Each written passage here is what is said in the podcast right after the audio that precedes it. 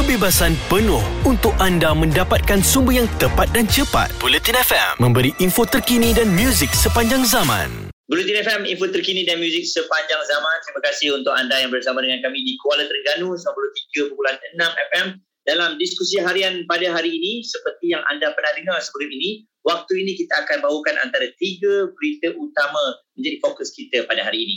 Dan hari ini pada pagi tadi terutamanya memang isu politik lah Muaz yang menguasai atau mendominasi uh, lanskap kehidupan kita. Ramai yang ternanti-nanti apa agaknya yang berlaku susulan daripada penarikan diri Majlis Kerja Tertinggi atau MKT AMNO semalam terhadap Kerajaan Perikatan Nasional. Dan pagi ini semuanya telah terjawab sebentar tadi pada pukul 12.30 tengah hari apabila Perdana Menteri membuat satu perutusan khas.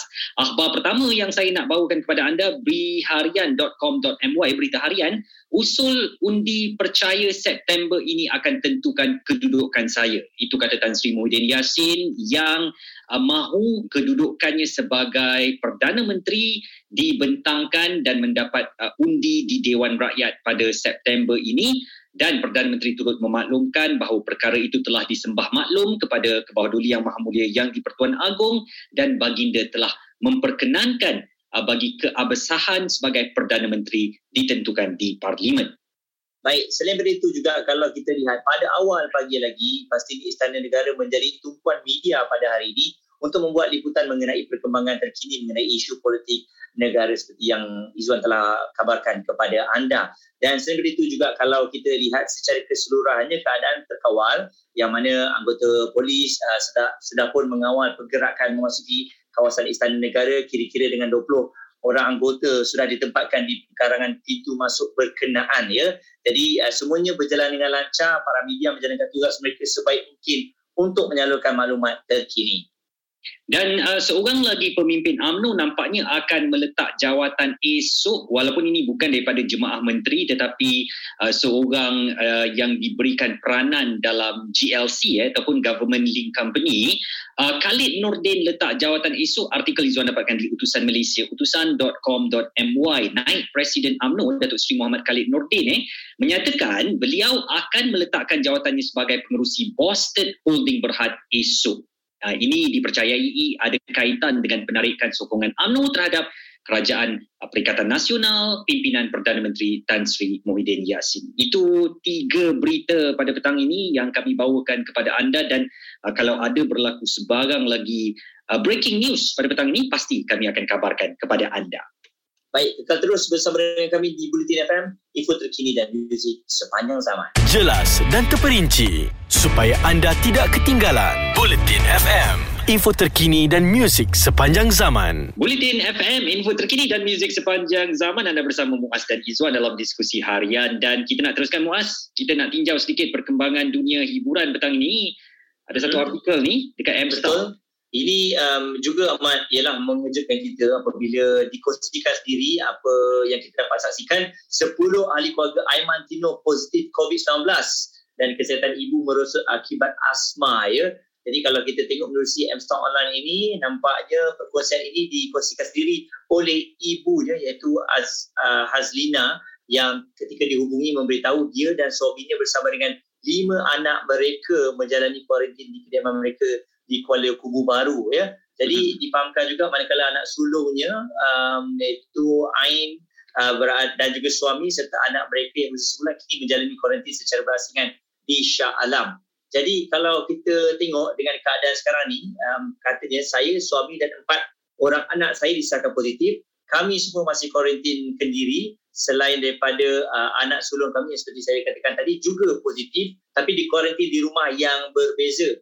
Dan kalau kita tengok uh, keadaan ini Izwan bukan hmm. saja keluarga Aiman Tino malah sebelum ini Rebecca pun ada berkongsikan mengenai keadaan keluarga dia yang ramai positif dalam satu rumah ini membuatkan kita amat risau sekali dah sebab kita semua sedia maklum ada di antara kita yang terpaksa duduk di dalam satu rumah dengan uh, ahli keluarga yang ramai kerana tiada pilihan mungkin Betul. ibu, ayah dan juga adik-beradik serta mungkin anak-anak mereka duduk dalam satu rumah yang sama dan kepada anda yang mungkin tertanya-tanya bagaimana nasib penyanyi Rela Ku Benci ini, ibunya Hazlina uh, telah pun memaklumkan bahawa Aiman Tino tidak dijangkiti eh memandangkan beliau sudah lama tidak pulang ke rumah dan menetap di Kuala Lumpur. Kita nak bercakap lagi tentang kes jangkitan COVID-19 di Malaysia pada hari ini yang berada betul-betul di tahap membimbangkan 19,819 kes muas dengan Selangor terus menduduki tangga pertama 8,377 kes disusuli dengan Kuala Lumpur 2,467 kes. Johor juga berada di atas paras 1,000 iaitu 1,162 kes. Sabah menghampiri 1949, Sarawak 552 dan Negeri Sembilan uh, dengan 800 jangkitan. Keadaan semakin membimbangkan, memang membuatkan kita terus tertekan tetapi yang penting sekarang kita terus patuhi SOP, duduk saja di rumah kalau tidak ada keperluan, jaga diri dan uh, keselamatan anda dan keluarga anda. Baik, itu dia antara update terkini kami bawakan untuk anda di Bulletin FM, info terkini dan muzik sepanjang zaman. Ada kepentingan anda di sini untuk mendapatkan berita secara tepat dan pantas. Dua anggota polis maut bertindak atau berlakon sebagai bangsa yang perlu diselamatkan. operasi mencari dan menyelamat SAR Bulletin FM, info terkini dan muzik sepanjang zaman. Bulletin FM, info terkini dan muzik sepanjang zaman. Selamat petang untuk anda yang dengarkan diskusi harian bersama Muaz dan juga Izzuan. Dan pada waktu ini juga kan, kita doakanlah agar atlet kita ni yang berada, yang sedang beraksi di Sekolah Olimpik Tokyo ni um, kekalkan momentum mereka dan kita doakan agar kejayaan mengiringi mereka semua. Memang petang yang mendebarkan di kolam renang dan juga di velodrome tumpuan kita pada petang ini. Apatah lagi keinginan rakyat Malaysia untuk menggenggam lebih banyak pingat daripada satu gangsa yang telah pun kita menang dalam acara badminton semakin berkobar-kobar dan walaupun ada turun naiknya di kolam renang dan juga di velodrome. Ayuh rakyat Malaysia kita terus berikan sokongan padu tak berbelah bahagi. Kita kirimkan doa kepada atlet-atlet kita yang berjuang untuk mengibarkan jalur gemilang. Mudah-mudahan akan menghasilkan pingat di sana.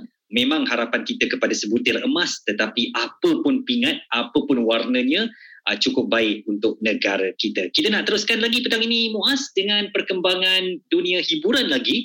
Ini Datuk Vida ni sengaja nak mengundang kecaman apabila ada produk terbarunya namanya Sejadah Makbul Doa.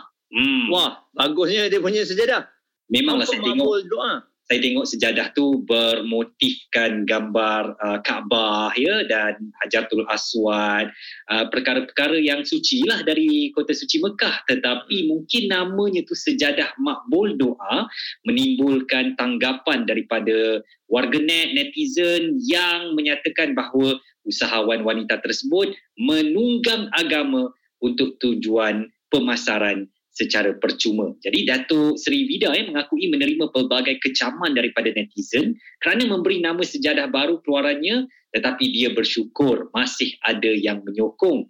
Dan ada satu video lah di akaun Instagram beliau.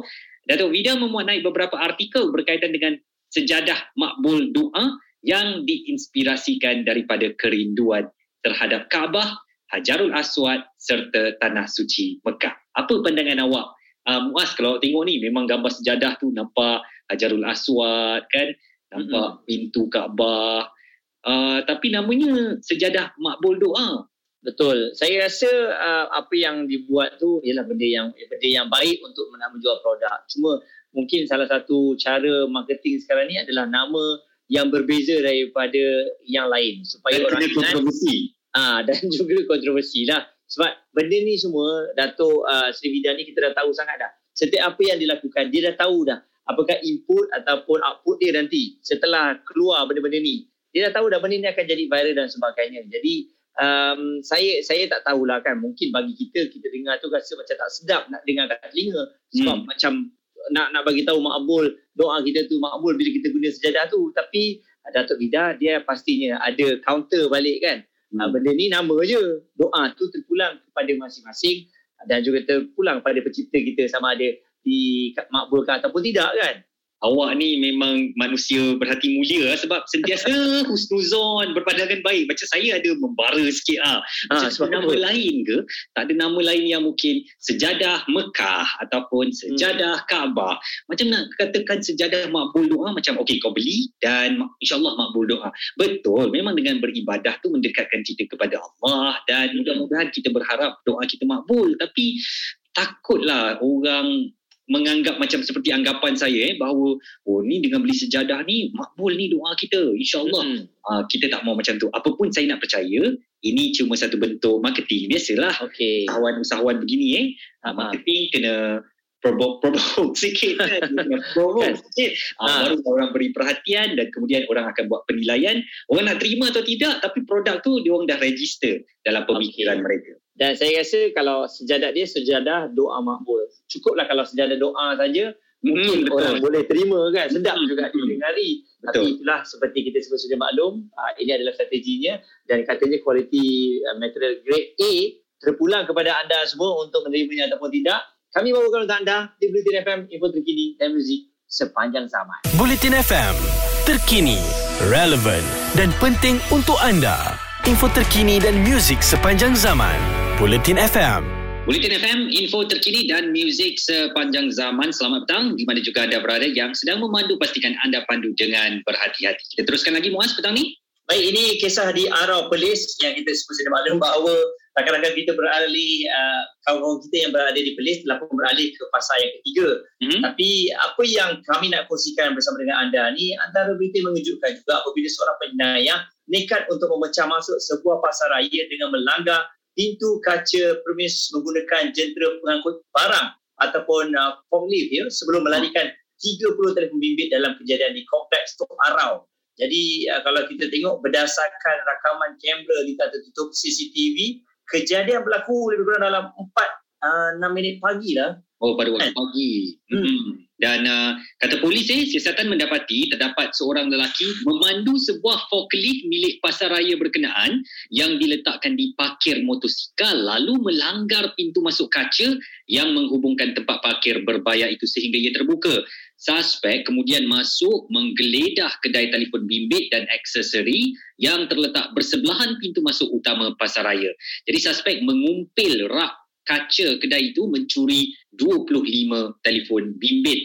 Dan uh, uh, akibat kecurian itu ya kedai berkenaan dila kedai berkenaan dilaporkan kerugian uh, wang tunai sehingga RM600 jumlah besar kerugian dianggarkan RM13,680 dan kejadian itu Muaz hanya mengambil masa 15 minit Mm-mm. Okey, jadi apa yang kita fikirkan di Perlis tak besar, Hmm. berkemungkinan pihak polis akan secepat mungkin untuk menangkap siapa yang bertanggungjawab di atas kejadian ini sebab kita pun tahu ada bukti CCTV.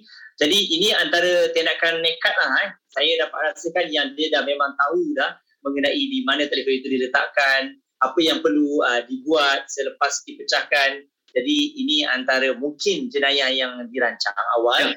Ha. Sabar, sabar sikit saya nak cuba tanya. Saya nak cuba tahu juga ni kereta dia ni. Awak forklift tu kunci dia ada dekat situ ke? Ah, itu yang saya duk fikirkan juga. Sama Yo. ada dia memang ada wire dia boleh Ah, ah, betul. pasang ke? Mereka boleh main wire sampai enjin dia boleh start kan. Ah, ah, ini kepandaian orang lah untuk dia melakukan jenayah. Dia dah study dulu eh. Hmm. Kunci ada ke, tak ada kunci ke. Tapi dia nampak forklift tu elok je parking kat situ. Pandailah aku nak godek sampai boleh startkan forklift itu dan mencuri 25 telefon bimbit nilai kerugian RM13,680. Izzuan, saya dapat rasakan telefon bimbit ni kan dia mempunyai nombor siri ya. Betul. Jadi bukan mudah untuk nak jual uh, telefon tu sewenang-wenangnya lah. Itulah. Tapi kalau anda nak baca artikel ini boleh dapatkan di harian metro hmetro.com.my. Terus dengarkan kami Bulletin FM, info terkini dan muzik sepanjang zaman. Kami positif memberikan info yang anda perlukan. Bulletin FM, info terkini dan muzik sepanjang zaman.